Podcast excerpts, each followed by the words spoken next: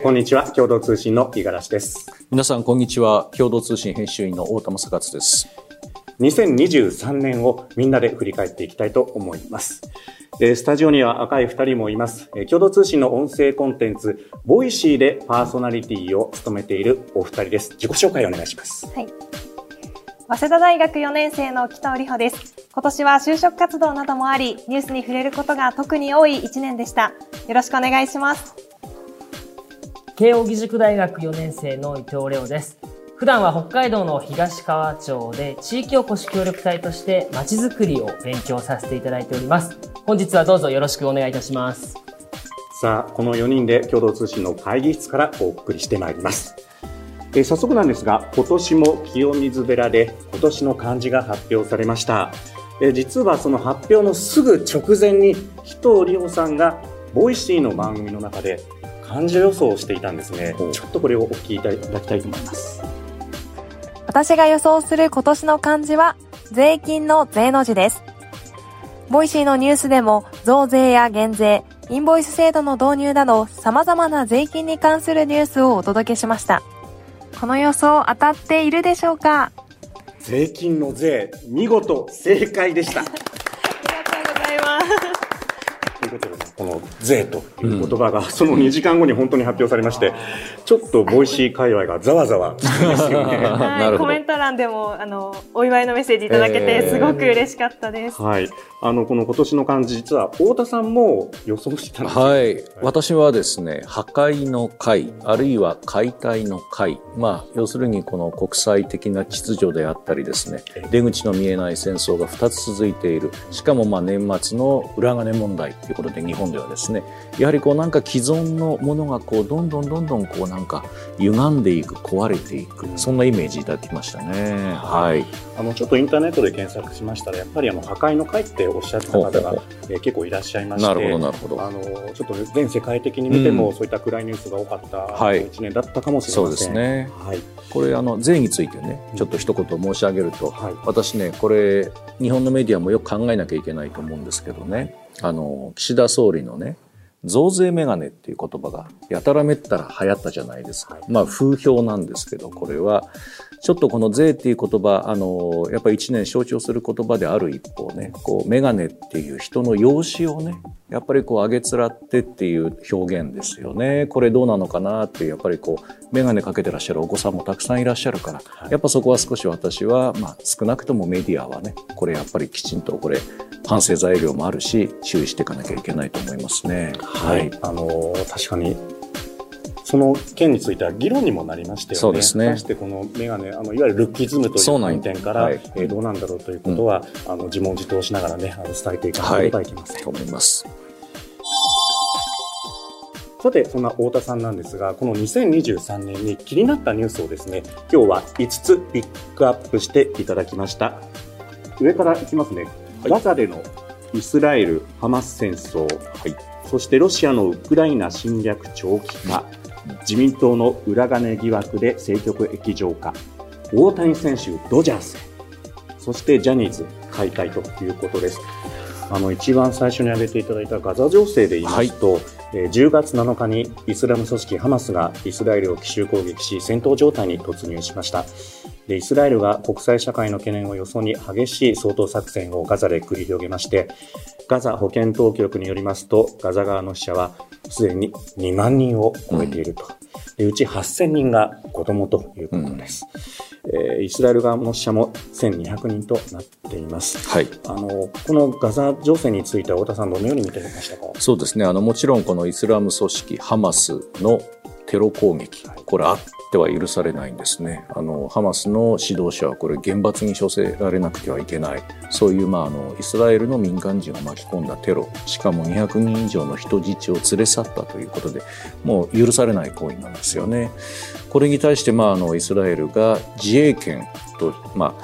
言ってですねこれずっと今も攻撃を続けてるんですけれどもやはりこれ国際法に照らし合わせるとどうもこれは違反ではないかなぜならやはりこう民間人と軍人これきちんとやっぱり選別をしてですね戦闘行為っていうのはやはりこう非戦闘員を傷つけてはいけない、そして仮に攻撃されて自衛権を発動する場合もこれ均衡的な、まあ、措置といいますかね、やられたらそのやられたのと同等のですね、まあ、報復になるんですけれどもとてもこれはもう何十倍返し何百倍返しになってるってことなんですよね。あのこの戦争なんですけども実はあの国連安全保障理事会で、まあ、戦闘の停止、休止、人道支援、これをめぐって、まあ、決議を、まあ、まとめようとするんだけれども、アメリカが拒否権を使ったり、ロシアが拒否権を使ったり、まあ、まさにその危機と分断の2つの要素が共振し合って、出口がますます見えなくなると同時に、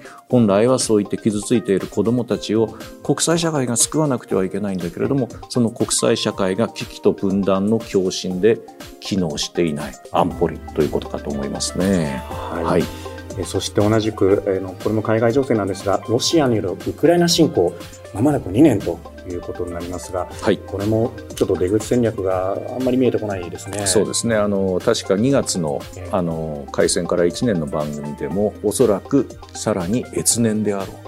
2月の段階で確かそういうふうなあの議論をしていたと思うんですけれどもこれ残念なことに予想通りの展開になってしまったということなんですね。あの来年3月にはあのロシアの大統領選がありますからプーチン大統領はやはりこれ自身に対する大統領選信任投票になりますから、まあ、間違いなく勝つとは思うんですけれどもやはりこうある程度国民にこう戦果を見せなきゃいけない。そうしますとですねまあなんとかこの今の核を背景にしたこの消耗戦ですね。ウクライナっていうのは核を諦めた国。その諦めた国に対して核を持っている国がそれを脅しの材料に使いながら西側の本格的な支援をブロックして長期消耗戦を強いているこれがおそらくですね、まあ、しばらく残念なことに続くであろうし、はい、あとこうアメリカの内政が非常に重要なんですね、はい、これトランプ大統領がひょっとしたらまた戻ってくるかもしれない。まあ、プーチン大統領そこを見ながらですね長期消耗戦をウクライナに強い続けるということかと思いますね。はい、そして、えー、3つ目国内の動きですが、はい、12月急にあの動きがありました。自民党の裏金疑惑。パーティー券をめぐって安倍派幹部の複数の議員がキックバックを受けていた疑惑が浮上しまして安倍派全体での裏金は時効前の5年間で5億円ほどに上る可能性があり東京地検特捜部が立件に向けて捜査を進めています。えー、岸田総理は安倍派の4人の閣僚を事実上更迭しています。えー、これもびっくりしましたね。そうですね。これあのやはりまあ平成から令和にかけて政治が30年以上続いてきた。それ今の選挙制度特に衆議院は小選挙区制でやってるわけなんですけれどもね、まあ、それに伴いあの選挙制度改革、まあ、こういった政治資金の問題もより透明化を図ってきたはずなのに実はその抜け穴を使って最大派閥の安倍派が、まあ、5億円もの裏金を作っていたということで、あの、ちょっと私心配なのが、少し岸田総理のね、スイッチの入り方が遅いなと思ったんです年は本当によよくあった場面でしたよね。うん、少しこうちょっと後手感があって、これ要するにあの、どうもこれ安倍派の問題だって最初捉えていた節があるんですよね。しかしこれは実は自民党全体、ひいてはこう日本の政治全体を揺さぶる、まあ非常に大きなですね、政治への不信。これがまああの、この問題の根幹なんですけども、ちょうど一昨日ですね。23日。23日。あの、岸田総理を支えるね、あの、岸田政権最高幹部の一人とちょっと電話でやり取りしたんですけどね、私は遅いよって言ったんですよ。これはの総理の鈍感力、言葉悪いんですけども、やっぱもっと先手先手を打って国民の不信に応えていかなきゃいけない。だから再発防止策はな、まず全容解明、再発防止、そしてこの1月の国会をですね、政治改革国会にするっていうリーダーシップ示してくださいよ。はいまあ、その最高幹部の一人私にようやくここへ来てですねちょっと総理のモード危機感が上がってきてモードが変わってきたっていうふうな言い方をしていたんですがこれね捜査を待たずしてやっぱり政治はきちんと自分たちの説明責任を果たさないとこれは自浄作用はいつまでたっても働かない。そういう問題だと思いますね。はい。えーまあ、年明けからまた大きな動きがあるかもしれません、はい、今後も注目していはい、そして明るい話題ですえ、大谷がドジャースに移籍いたしましたが契約金額がなんと日本円で1000億円を超えたと。スポーツ史上最高額だったことも話題となりましたね。あのなかなか私なんか働いても何十年か 何十年どころか何回人生やり直さなきゃいけないのかっていうそのぐらいでも希望があっていいですねやっぱこういうなんかね明るいまあその光の部分ですよね。山本投手もですね、あの、大谷さんに続いてドジャースっていうことで、まあちょっとこの右肘の手術が大谷選手、心配ではあるんだけども、きっとまあ一番いい環境ドジャースっていうふうに選ばれて、これから二刀流をもう一回目指す。そして私はね、やっぱり山本投手っていうこの力でねじ伏せる投手ではなくて、非常にこう、なんていうんですかね、自身の体をこう弓のようにね、しなやかにしながら、あの、美しい投球術。これぜひね、あの、アメリカだけではなくて世界中の野球ファンを魅了すると思いますんで、はい、山本投手にも私は大変、あの、大きな期待を寄せています。はい、はい、期待したいですね。はい、あの、この、ドジャースへの移籍どういうふうに人を収めてました？はい。まず契約金のニュースを見て学生の私からするとちょっと想像できないような大きなお金ですごくびっくりしました、ですがこう世界で日本の選手が活躍するっていうのはすごく嬉しいなって思います、はい、そしてやはり契約金額にあの関心を持っていたというレオ君。そうですね。金額は、太田さんの話でもありましたけれども、何年勤めたらいいのかが、こう何年勤めても稼ぎきれないっていう話題でしたけれども、まあ我々も Voicy を普段、あの、担当させていただいていて、まあ、Voicy が時給いくらかそういう話ではなくてですね、まあ時給1000円でこう換算してみたらですね、うん。うん、まあ1日24時間、フル稼働をしてでも1万年かかるというですね、1万年かかってもこの大谷選手の1015億円っていうこの契約金額にはいかないっていうことで少し計算してみたんですけれども。そんな計算してたんです 計算してたんです。ずっと今日計算をしておりまして、ただあの、計算機がですね、あの、携帯のスマホの計算機だと反応しなくなるぐらいの桁数だったっていうことだけはお伝えしたいと思います。そうすると改めて大谷選手の凄さがわかりますね。そうですね。はい。そしてもう一つありますね。えー、はい、ジャニーズ事務所解体。太田さんはこの問題どういうふうに見てましたか、はい、これあの、まあ、言ってみれば、まあ、元ジャニーズジュニアっていうんですかね、はい、あのまあ内部告発といいますかこんな許されない行為があるんだ、うん、でこれ実は最初にやっぱりこう報じたって言いますかね、はい、問題深刻だぞって警鐘を鳴らしたのが日本のメディアではなくてイギリスの BBC だったっていうことですよね。これ非常に何て言うんですかね私もメディアに長く勤めてきた人間としてあのとてもととても残念っていう言葉では言い切れない表現しきれないわあ俺たちなんてことやっちまったんだろうっていうかな。なぜこれが外国メディアに告発されて社会問題化していったのか。これ本来日本のメディアがやっぱりこう半ば沈黙してきたんじゃないか。あの私はごめんなさい。あのどうしても政治国際政治の取材が多いんでこのジャニーズのこの問題個人的にはそんなに明るくなかったんですけどね。やはりまあいろんな情報が今になってねやっぱメディアも知ってただろうっていうふうな指摘をされてる中でね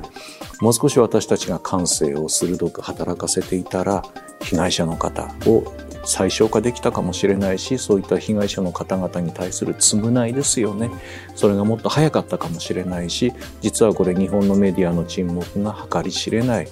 損害そしてメディアへの不信を生んだということは否定できないと思いますね。はい、あの二次被害三次被害の拡大というのをせめて防いでいかなきゃいけないですね。おっしゃる通りです。さて、学生の2人は今年一番関心のあったニュースはそれぞれ何でしょうか？まず、レオ君。私はあのビッグモーターのですね話題をまあ関心持って見ていたというかですね、まあ普段北海道で生活をしていますので、やっぱ車というものは欠かせないものになってます。で、その中で、まあやっぱり点検に行くとかですね、まあこう日常的に車のメンテナンスをするわけですけれども、そういった時に、やはりこう、故意にですね、車を傷つけられて、それがこう保険金だとかそういうものを不正な、不当な請求をされているっていうのはですね、やはり我々もまあ、車のことに関してはまあ好きですけれども、やっぱそういうメカニック的なところは、やっぱプロにお任せするというところで、信頼関係を持って車を預けているという観点からすると、まあ、こう信頼を失うような、まあ、そういう出来事だったなっていうふうに私は感じています。では紀藤さんは今年1年どんなニュースを注目して見ていましたか？はい。私は広島県出身なので、うん、G7 広島サミットがすごく印象に残っています。生まれ育った街を普段テレビで見ているような各国首脳がこう歩いてらっしゃるというのはすごく不思議な感じがしました。またそのウクライナのゼレンスキー大統領の緊急訪問もありまして、まあ、被爆地広島から世界に平和へのメッセージを伝えるというきっかけにはなったのかなというふうに思います。うん、まあ、一方で、その核廃絶に向けた具体的なその話し合いが行われなかったということに関しては少し残念だなというふうに思っています。なるほど。私も3日間サミットずっと取材してたんですよね。で、こうまああの実はこれ、まあ、G7 のトップが原爆資料館をまあ訪れて40分ほど訪れてで小倉恵子さんという女性の被爆者の方と10分程度やり取りしてで今回は、えー、熱線爆風放射線この3つの被害をですねこうまあ実相っていうんですかね被害のリアリティがこう分かる、まあ、展示これを十数点見たであの実はこれ最初アメリカ？がかなりねやっぱりこれもう少し短くならないのか。オバマ大統領が2016年に広島来た時は10分しか見なかった。被爆者とも具体的なやり取りなくまあその程度でいいんじゃないかっていう意見もあったらしいんですね。だけど結局まあここは日本政府、私はこれ頑張ったなと思ってアメリカとギリギリまでサミットの直前まで交渉して、まあそれを見てもらったっていうのは良かったし、まあそこは最初の一歩かなと思う。反面、今紀藤さん言われたようにちょっと物足りなさがあるよね。そうですね。ねこのような今、うん、その緊張状態にある世界情勢で、うん、いつ核が使われてもおかしくないような状態だと思います。ねあのロシアの核に対してはノーだっていうはっきりとしたメッセージを送ってるんだけれども、はい、その人それ以外のこの核はどうなんだっていう問題ですよね。そこをやっぱりこう突き詰めていくためにはやはりこれ将来的には核の抑止から脱却していく安全保障を考えていきましょうよ。まあ、実はそういう機会にこの広島サミット私はしてほしかったんですけどもなかなかそういったあの未来へのビジョンっていうのは聞こえてこなかった残念でしたね。さて、えー、番組の方はお時間が迫ってまいりました。エンディングです。太田さん、来年2024年の注目キーワードは何でしょうか、はい、もう選挙、選挙、選挙、選挙イヤーの2024年ですね。選挙？はい。はい。と,、えー、はい、と言いますのがですね、もう1月にはまあこう台湾の総統選ですね、はい、台湾のトップ、さらにこう台湾では立法府議会の選挙もあるんですよね。それからあとはですね、その韓国の総選挙もあるし、春先、えー、そのプーチン大統領が再選を狙うロシア大統領選、そして何といってもこれ世界を大きく揺れ動かすこのアメリカ大統領選が11月にあってなおかつこれ場合によってはまあ自民党は少なくとも総裁選がありますから場合によっては解散総選挙ということも排除できないそういう選挙イヤーですね。はい、はい、あの海外でも国内でも